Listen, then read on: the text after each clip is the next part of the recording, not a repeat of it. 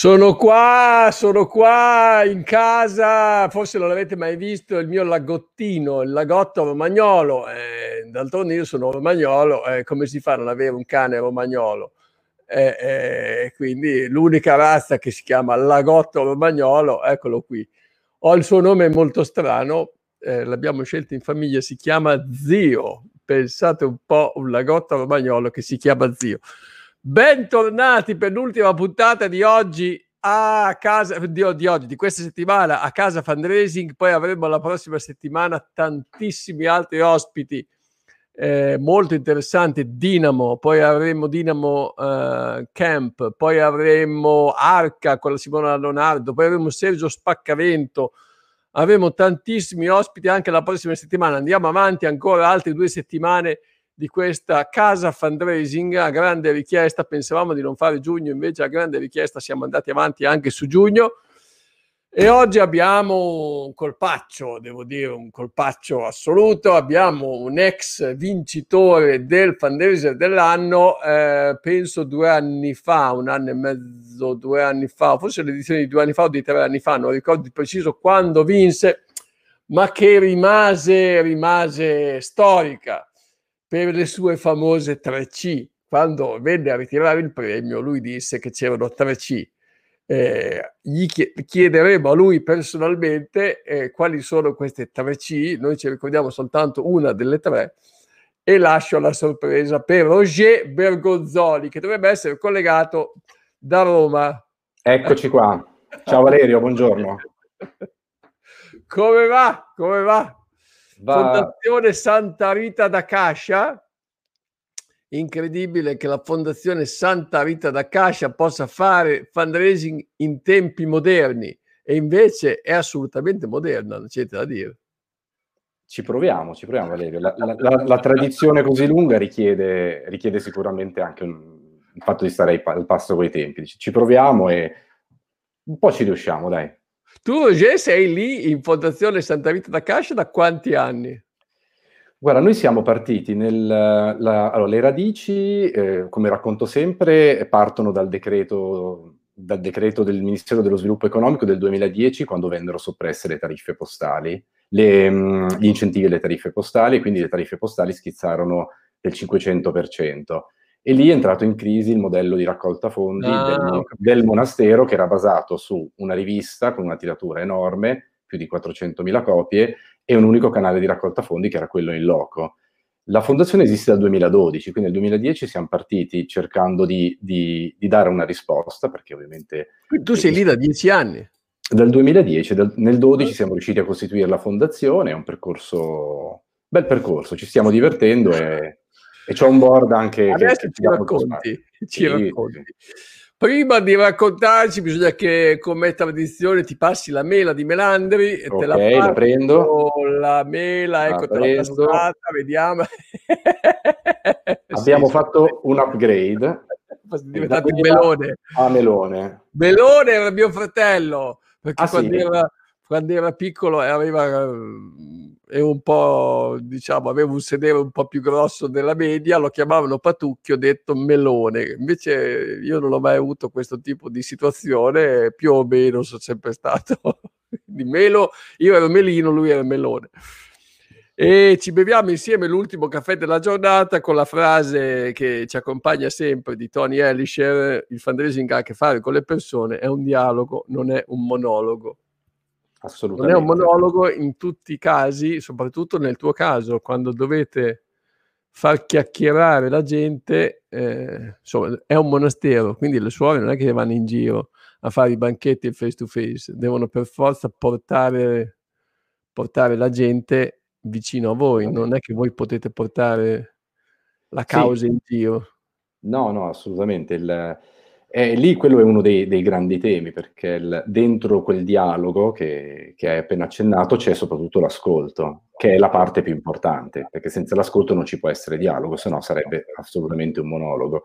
E da quel punto di vista le monache ci hanno, e soprattutto mi hanno insegnato tanto, non ci sono ancora riuscite del tutto, però il, il tema dell'ascolto c'è. Perché come ti è venuto in mente di, di incontrare queste monache di Santa Rita da Cascia, che tra l'altro te abiti a Roma e loro sono a Cascia. Sì, io vivo a Roma. Guarda, è nato proprio con quella crisi del 2010, quando loro sono state spiazzate dall'aumento delle tariffe, avevano una rivista con una tiratura elevatissima, spedita in tutto il mondo, e quello era uno dei due canali di fundraising. Andata in crisi la rivista, perché non era più praticabile un invio con un aumento del 500% delle tariffe postali, si sono guardate in giro, io lavoravo in un'ONG eh, che fa sempre capo al, diciamo alla, alla, famiglia religiosa degli agostiniani, ero in Apurimac, eh, mi hanno contattato e abbiamo cominciato, mi hanno raccontato la loro, la loro, storia, le loro difficoltà, le loro grandi paure che erano legate soprattutto alla, all'opera, all'opera, caritatevole dell'Alveare di Santa Rita. La loro preoccupazione era solo quella. Perché l'Alveare di Santa Rita che cos'è? È una, è una, casa d'accoglienza oggi, nasce come orfanotrofio femminile mh, 82 anni fa. 82 anni fa, dietro una grande visione un, della, della, della, badessa dell'epoca che decise di accogliere delle orfanelle.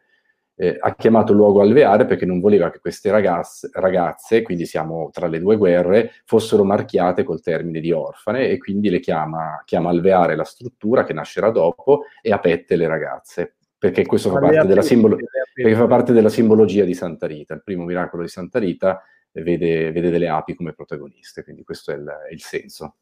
Ma c'è ancora questa struttura? Sì. È cambiata? Sì. Sono case famiglia adesso? No, è, una, è, è cambiato il bisogno, cambiato il bisogno, sono cambiati i tempi, una volta c'erano numeri molto più grandi perché l'accoglienza veniva anche in camerate, in spazi che erano, erano tipici di quel, di quel, tempo, adesso le ragazze vengono accolte in una modalità più ristretta ed è una casa d'accoglienza a tutti gli effetti, solo femminile, con anche un centro diurno che invece è aperto ai bambini del paese, qui parliamo di Cascia, eh, sia maschi che femmine.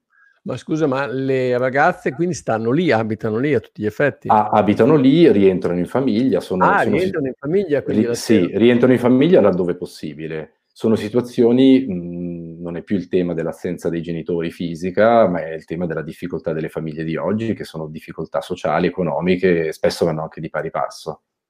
E quindi ma il principale progetto... Fanno questo lavoro qui a tutti gli effetti, quindi stanno con le ragazze?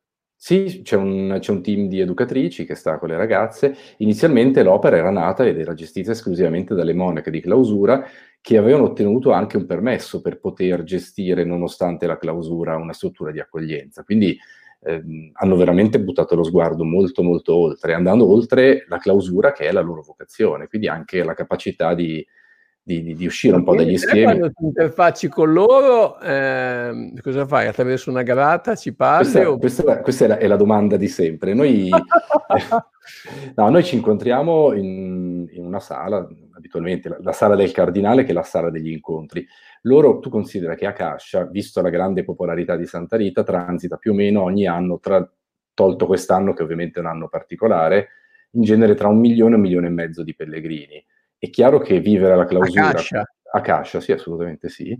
E questo eh, chiaramente far coesistere la, l'idea di clausura stretta con un milione di persone che ti entrano in casa, perché poi i pellegrini visitano il monastero in cui ha vissuto Santa Rita, è ovvio che richiede anche lì un po' di flessibilità, quindi non è una... Santa Rita è sepolta lì?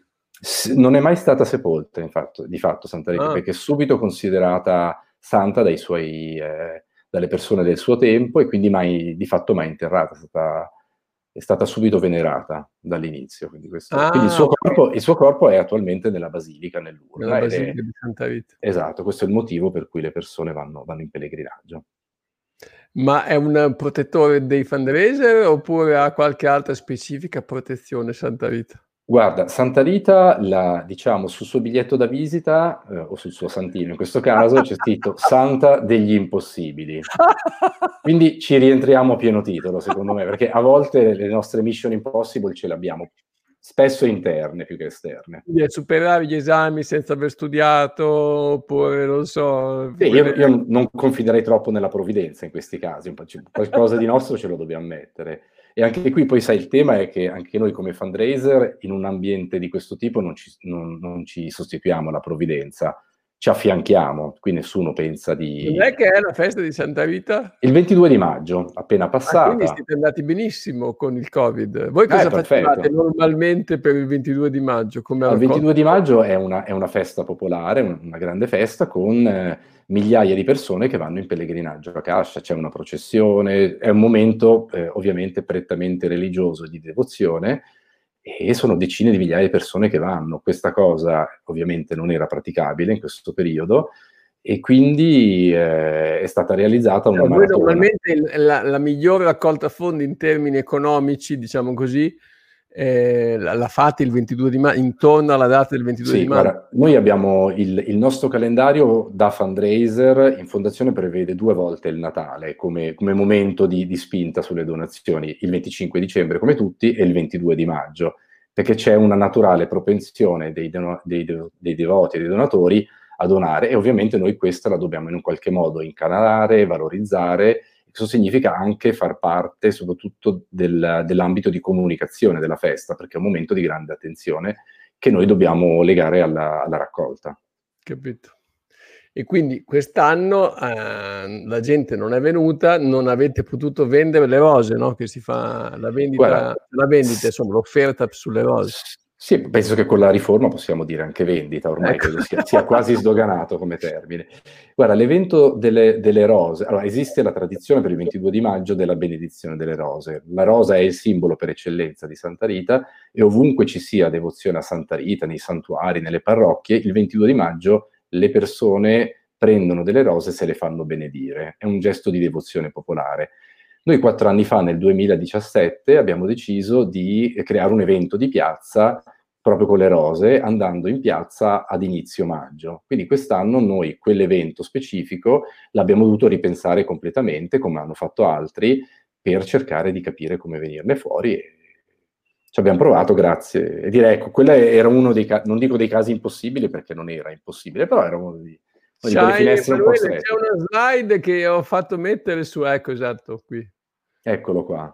Richiedi qui la tua rosa per la festa di Santa Rita e sarai virtualmente accanto alle monache di Cascia nel giorno più importante per tutti i devoti. E qui avete fatto donazione minima e donazione massima. Com'è andata qui? Come, Guarda, qui eh, questa è un, l'idea di stare sull'online è nato dall'inizio come ehm, possibilità, come servizio in più per i, per i donatori. Quindi l'avevate siamo... già? Noi ce l'avevamo già, tanto Valerio, quello che avevamo prima di questa emergenza siamo riusciti a valorizzarlo tutti, quello che non avevamo non ce lo potevamo inventare dentro l'emergenza.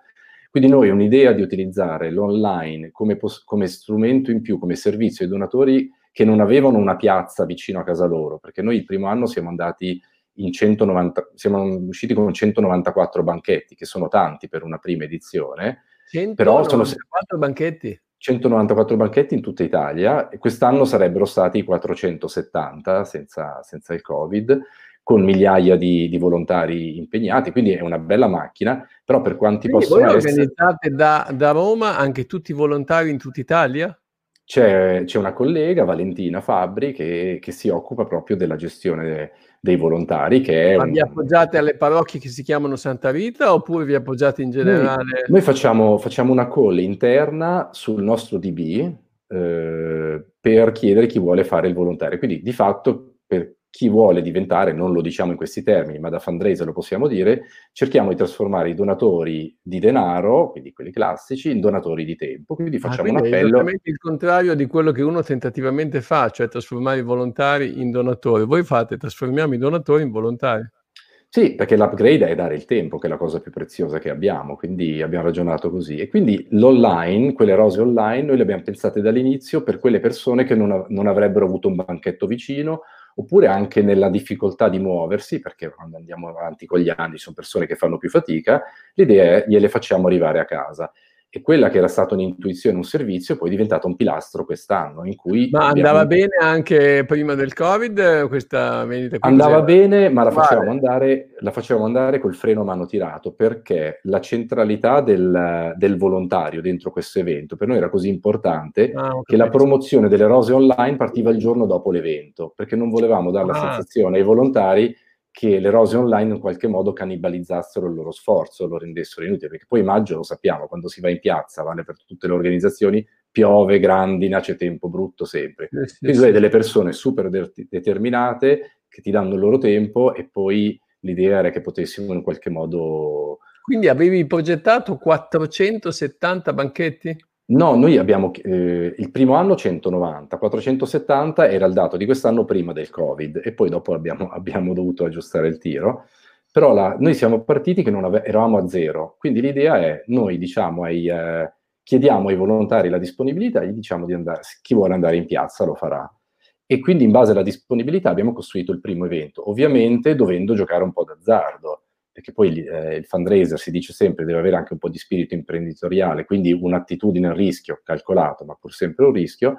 Quindi abbiamo dovuto ordinare le rose, perché tu le ordini tipicamente a settembre per andare in piazza a maggio, però a settembre noi avevamo ancora zero volontari. Quindi il primo anno abbiamo fatto dei calcoli e siamo partiti. Poi gli anni successivi lavori su uno storico è più semplice, però il primo anno abbiamo dovuto, abbiamo dovuto ragionare a quel modo lì. Ma sulla, c'è grazie Andriani che fa una domanda, avete utilizzato una piattaforma per la vendita delle rose o una pagina BF? Noi abbiamo usato un sito dedicato alle rose, rosesantarita.org, che è quel, quella pagina che avete visto, quindi un mini sito dedicato proprio, proprio a questo. Quindi quest'anno, in tempi di Covid, un terzo delle rose che abbiamo promosso prima, quindi sono saltati gli schemi, quindi siamo partiti in anticipo, un terzo delle rose dell'evento sono state veicolate online. I due terzi restanti, e questa è la parte che, che ci rende particolarmente contenti, i due terzi con i volontari. Ah, quindi in ogni caso siete riusciti a distribuirle con i volontari? Ma sì, Valerio, avevamo un... Noi a inizio marzo ci siamo trovati di fronte al, al dilemma annullare posticipare o rivedere un po', o confermare l'evento rivedendolo. Annullare avrebbe significato un investimento economico forte, già fatto, che avremmo vanificato. Perché tu hai detto che le rose le ordini a settembre. Eh sì, quindi ovviamente dal punto di vista finanziario ti esponi con, con largo anticipo.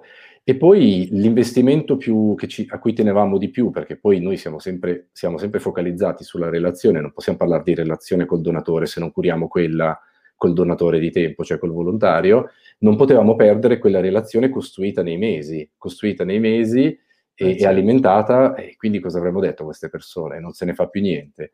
E quindi un po' timorosi abbiamo deciso comunque di percorrere quella strada, rinunciando ai banchetti perché gli spazi pubblici erano inimmaginabili, ovviamente a inizio marzo, ma rimodulandolo in una, diciamo, in una distribuzione di prossimità, con meccanismi più da personal fundraiser che da evento di piazza. Ed è andata perché quindi voi avete fatto dei capigruppo a cui avete spedito le rose in un qualche modo. Sì. E poi dopo loro hanno fatto a loro volta delle distribuzioni tipo personal fundraiser ai loro amici, colleghi. Sì, esatto. Noi abbiamo mh, mm, parlato solo con i capi, quelli che erano i nostri referenti, abbassando il numero di rose, perché questo è stato necessario, però eravamo, a marzo eravamo di fronte al rischio di perdere completamente l'evento, abbiamo abbassato il numero, individuato una quota e chiesto di nuovo la disponibilità. Quindi abbiamo fatto un altro giro sui volontari dicendo non c'è più il banchetto, non può essere praticabile, ti proponiamo questa distribuzione di prossimità nella tua cerchia. Sei dei nostri e lì abbiamo avuto la grande risposta, più del 70% dei volontari ha detto di sì. E, e questa è stata una grande prova e noi siamo, siamo contenti ma anche fieri di questa base di donatori che ovviamente molto motivati hanno detto di sì, ma anche da zone, eh, ti racconto questo episodio, noi a un certo punto abbiamo cominciato a ricontattare tutti, lasciando in coda le quattro regioni più colpite, ovviamente Piemonte, Lombardia, Veneto ed Emilia-Romagna. Nonostante questo, a un certo punto ci arriva una telefonata, arriva Valentina, la, la, la collega che segue i volontari, da Brescia, e i volontari da Brescia dicevano non ci state chiamando, noi siamo preoccupati perché vogliamo assolutamente fare l'evento. E quindi lì hai la grande testimonianza delle persone che, che, sono un passo avanti con la generosità. Poi sai, le rose sono il simbolo di devozione, quindi mh, mm, è un valore in più rispetto sì, a tanti sì, altri sì. strumenti di raccolta fondi quindi c'era dentro anche la speranza, cioè l'idea di, di, di, tornare a fare qualcosa e di avere un oggetto di, di devozione, di preghiera. Ma non c'è più, quindi praticamente, vabbè, c'è, insomma, c'è questo santuario, Santa Rita da Cascia, che io non sono mai stato, ma deve essere una cosa molto impo- interessante andarci, ma eh, voi avete proprio una, una, rete di volontari sparsi in tutta Italia, quindi tu hai una causa di tipo nazionale da un certo punto di vista. Beh, noi abbiamo, allora, noi abbiamo donatori in tutto il mondo, perché la rivista Dalle api alle rose, che è quell'unico strumento che nel 2010 era pesantemente in crisi, noi la, la stampiamo, la distribuiamo in sei lingue e va in tutto il mondo. Quindi abbiamo donatori a livello, a livello mondiale. Don- ovviamente la base, la base forte, lo zoccolo duro è l'Italia e poi abbiamo di conseguenza i volontari che sono nati da lì, da, da questa relazione e che hanno sentito ah, anche di esprimere. I 400.000 copie in un qualche modo hanno creato una comunità, voi siete partiti sul, sulle ceneri della rivista sostanzialmente. Sì, la rivista con tutti i ragionamenti da fare, perché chiaramente era una rivista che si è lavorato tantissimo sul database, pulizia del database, dovevamo avere dei dati puliti e siamo partiti con il primo mailing in assoluto su tutta la base italiana che all'epoca era di 315.000 nominativi. Primo, ed è stato anche il mio primo mailing in assoluto, cioè io prima non avevo mai fatto attività di direct dove ero prima e la prima che mi trovo a fare è con 315.000 copie. E, insomma, è stata una bella sfida anche quella. Adesso, oltre a queste due grandi raccolte Natale e, e 22 di maggio, qual è il prevalente, il, il, veicolo prevalente di raccolta fondi? Avete ancora del direct mail? Lavorate molti grandi donatori? Guarda, noi lavoriamo tantissimo su direct, proprio tanto, perché di fatto la rivista aveva Quindi il cartaceo ancora lo usi? Assolutamente sì, il cartaceo ha anche tenuto relativamente in questo periodo, vedevo i dati prima, ha avuto, solo il cartaceo ha avuto una leggera flessione, gli altri canali sono andati, considerando che noi non lavoriamo, non abbiamo lavorato nell'alveo dell'emergenza sanitaria, perché non è il nostro, ah, no. non ci siamo snaturati, abbiamo fatto una raccolta fondi, una parte di quella raccolta l'abbiamo destinata a un centro Covid, peraltro in Emilia, il, il Bellaria di Bologna, uh-huh. eh, destinando poi dei, dei camici, però di fatto la spina dorsale ad oggi è la parte di direct offline, quindi il cartaceo e, ed è anche la parte che io amo di più, da cui mi, mi, sto separando a malincuore, perché crescendo la fondazione ovviamente adesso c'è qualcun altro che se ne occupa, e io per anni l'ho, l'ho gestita in prima linea e a malincuore sto abbandonando questa creatura, però c'è dentro, è lo strumento migliore per gestire la relazione su grandi numeri. È chiaro che nella, nella relazione uno a uno giochiamo meglio, però sui grandi numeri il cartaceo porta... Quindi tu adesso hai una persona che si occuperà quasi esclusivamente di direct. Sì, sì, c'è una persona che, che, segue quello adesso, sì, sì. Alessandra Mari che è entrata in fondazione a, a inizio di quest'anno. Comunque voi state come base a Roma e ogni tanto saltellate a Cascia. Sì, necessariamente, perché il cuore e l'anima sono lassù. Quindi, quindi voi eravate già online, remote working oriented, cioè già sapevate fare, lavorare in un modo... Ma sì, c'è una parte... della sede. Sì, sicuramente sì. Poi noi, il gruppo dei fundraiser, qui su Roma siamo in cinque, abbiamo una collega Cascia che, che è in affiancamento a Monica Guariello che coordina tutto il team, eh, Alessia Nicoletti segue, dà un supporto sull'ufficio stampa, Monica gestisce tutto il team, poi c'è Valentina Fabri che fa i volontari e gli eventi, Michele Messina sulla parte digital e Alessandra Mari sul, sul, sul DM da inizio di quest'anno. E poi abbiamo sei persone, di cui una dedicata al donor care, che lavorano sul DB direttamente, però da cascia e, e sono persone poi di fatto del monastero che, che, ci affiancano, perché poi noi facciamo raccolta fondi per la fondazione. Come quindi... fatto del monastero cosa vuol dire? Che sono monache che vi danno... No, no, no, sono, sono dipendenti del monastero che si occupano anche del DB, perché chiaramente noi facciamo raccolta fondi sia per la fondazione, quindi la parte caritatevole, che per la parte devozionale, che è monastero e quindi c'è una gestione comune del, del DB con tutte le, le, attenzioni che richiede. E voi utilizzate ovviamente parte dei soldi per dare da mangiare anche le monache che evidentemente non è che possono procurarsi i redditi in altri modi che non con le offerte, ma in, ma in più in tutte quante le missioni che avete in sì. Italia e anche all'estero? Sì, ci sono, ci sono due progetti diretti eh, che sono in Kenya, una scuola in Kenya, un centro di accoglienza nelle Filippine, più l'Alveare a Cascia, che è l'opera storica sentitissima e quella che ha bisogno anche di più sostegno. E poi eroghiamo fondi anche a progetti di terzi, facciamo ah. questo.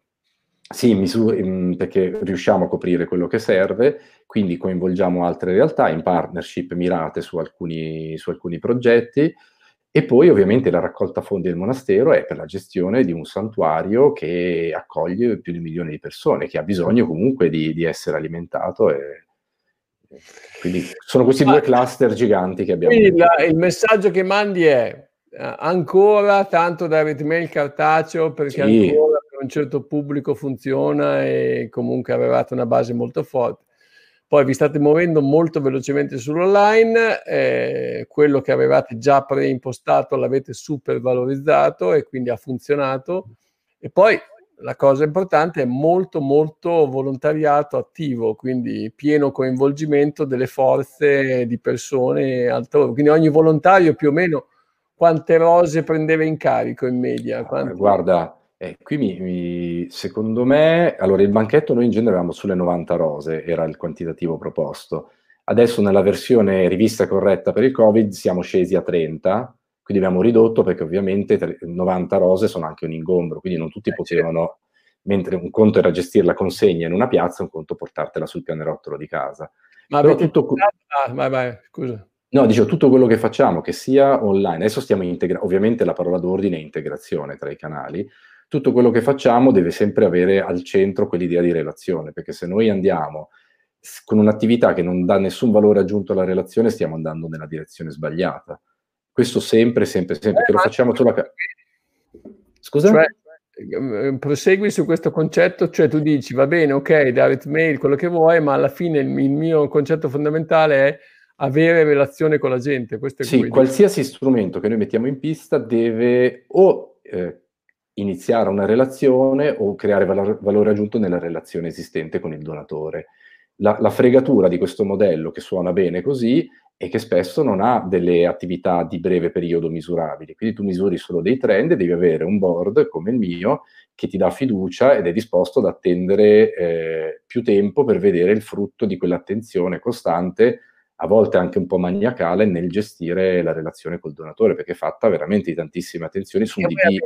Anche una persona che proprio fa donor care da un certo punto di vista, donor sì. Love, care, sì, donor care è una persona che, che, chiama, per esempio, ogni giorno c'è la ricorrenza dei compleanni degli onomastici, quindi lei chiama le persone di cui non abbiamo né il cellulare né l'indirizzo di posta elettronica, ma il telefono fisso, lei chiama per fare gli auguri. Sono telefonate, Valerio lo sai, che non possono durare 12 secondi, sono telefonate che durano minuti, 10-15 minuti e alla fine di quella telefonata quanto possiamo, quanto ha inciso su ROI quella telefonata non lo potremo mai misurare, è impossibile. Però lo dobbiamo fare perché lì dentro c'è un'attenzione. Poi usiamo gli strumenti dove arriviamo con l'SMS. Io ho un'amica di università con cui ho studiato praticamente tutti gli esami, che poi adesso lei è diventata suora che si chiama Cristina Gabrielli e lei il 2 di novembre mi chiama al telefono, guarda, tant'è vero che una volta alle 11 e mezza, 10 e mezza di sera non mi ha chiamato, mi ha chiamato il giorno dopo, non hai idea dell'incazzata che ho fatto, cioè, ma insomma, cos'è? come se io fossi che pretendessi la telefonata, però queste cose qui ti rimangono nel segno, soprattutto se, se sono continuative, se sono coerenti, se sono costanti, sì. è una cosa che sono, fanno sono, peso.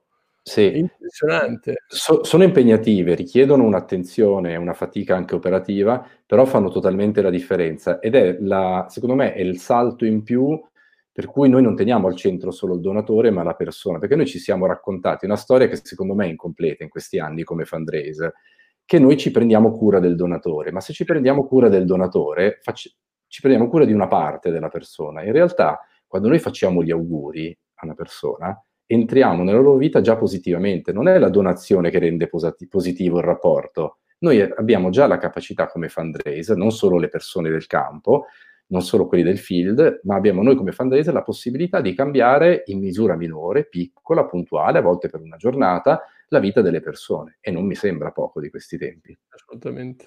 Che poi pesano, pesano, pesano. Piano piano fanno uno strato di sì, sì, sì. sostanza. Ma Però, qual è la Qui c'è una domanda di Lorenzo. Ah, guarda la, la Francesca c'è avuto.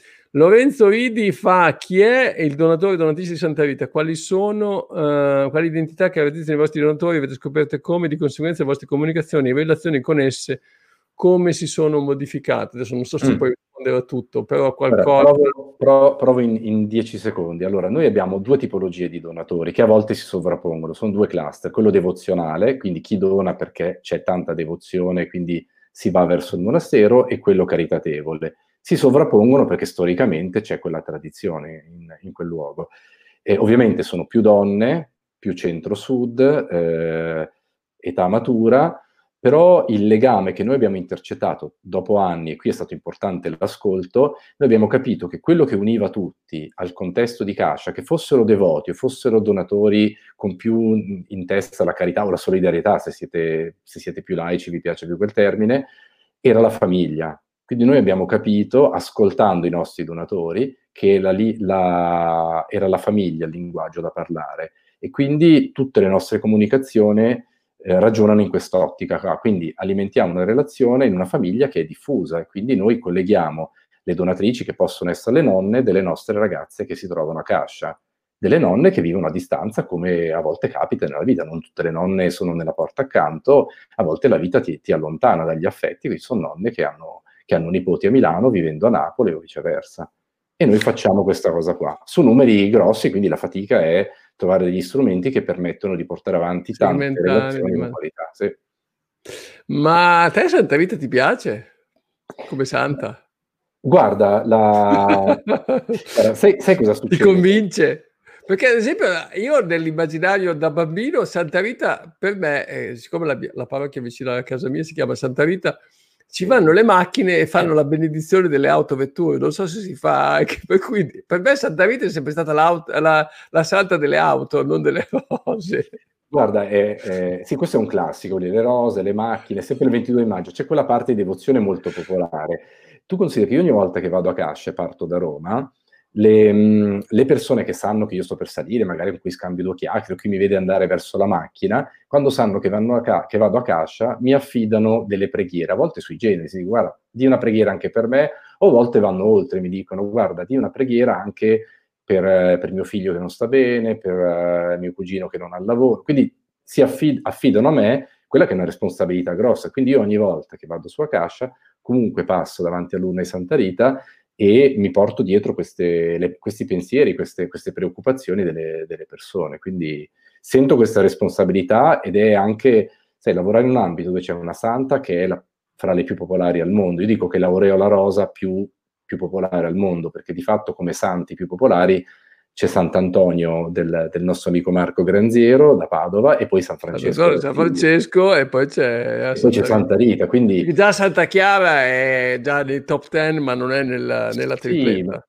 Sì, ma sì, poi Santa Rita ha questa devozione che è molto femminile, per cui eh, perché Santa Rita è stata figlia, madre, vedova e poi anche religiosa. Quindi qualsiasi donna può identificarsi nella vita di Santa Rita e questo la, la rende chiaramente accessibile.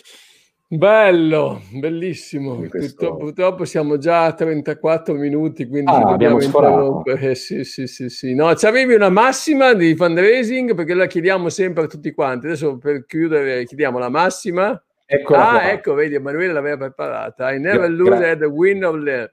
Sì, questa, allora, questa è bella e in questo tempo c'è un significato in più. La dobbiamo leggere da fundraiser, quindi, vabbè, io non perdo mai. Nelson Mandela non dice io non perdo, dice io non perdo mai. E, e quindi questa, fra- questa è la mia coperta di Linus, la metto sempre in tutte le mie presentazioni perché mi dà forza per il personaggio che l'ha pronunciata e anche leggerezza, perché nella seconda parte dice o vinco o imparo, cioè lo scenario peggiore è imparare qualcosa e anche affrontare questo periodo di emergenza, di grande incertezza, pensando sempre che questo è lo scenario che ci aspetta, ovviamente fa tutta la differenza del mondo. Sì, sì, Ed è qualcosa a cui dobbiamo pensare perché eh, io ho, ho, sofferto tantissimo in questo periodo sentendo le organizzazioni che si sono fermate.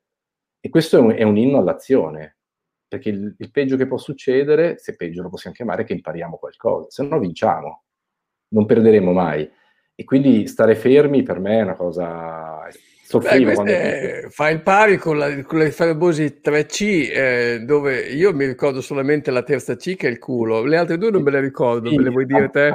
abbassiamo il livello ovviamente. E, e, per pudore ho coperto dunque il cuore, il cervello che le famose 3C del Fandrese che rimasero storiche al Festival del Fandrese quando lui vinse il premio Fandrese dell'anno guarda come è disegnato bene il cervello intendevo dire e il cuore le 3C del Padrese. Sì, dai, è, oh, quello, è, quello, che dobbiamo cercare di essere, quelle tre cose lì in, in super sintesi, però se non ce le mettiamo tutte non, non siamo fundraiser. Grazie, grazie. Mi dai il melone, la mela, quello che c'hai ancora da qualche Guarda, parte? Lo passo, eccolo sì, qua. Eccolo, vengo a Vai. prendere qua e ci siamo. Allora, oggi è l'ultima puntata della settimana, ci rivediamo lunedì a mezzogiorno eh, con altri quattro ospiti, lunedì, martedì, mercoledì e giovedì, e quindi a tutti quanti un buon fine settimana. In questo caso mi piace sempre concludere con che Dio ci benedica, direi che ci sta proprio bene in questo caso bene, questa conclusione. Grazie Roger, alla prossima. Grazie Valerio, ciao a tutti. Ciao, ciao, ciao, ciao. ciao.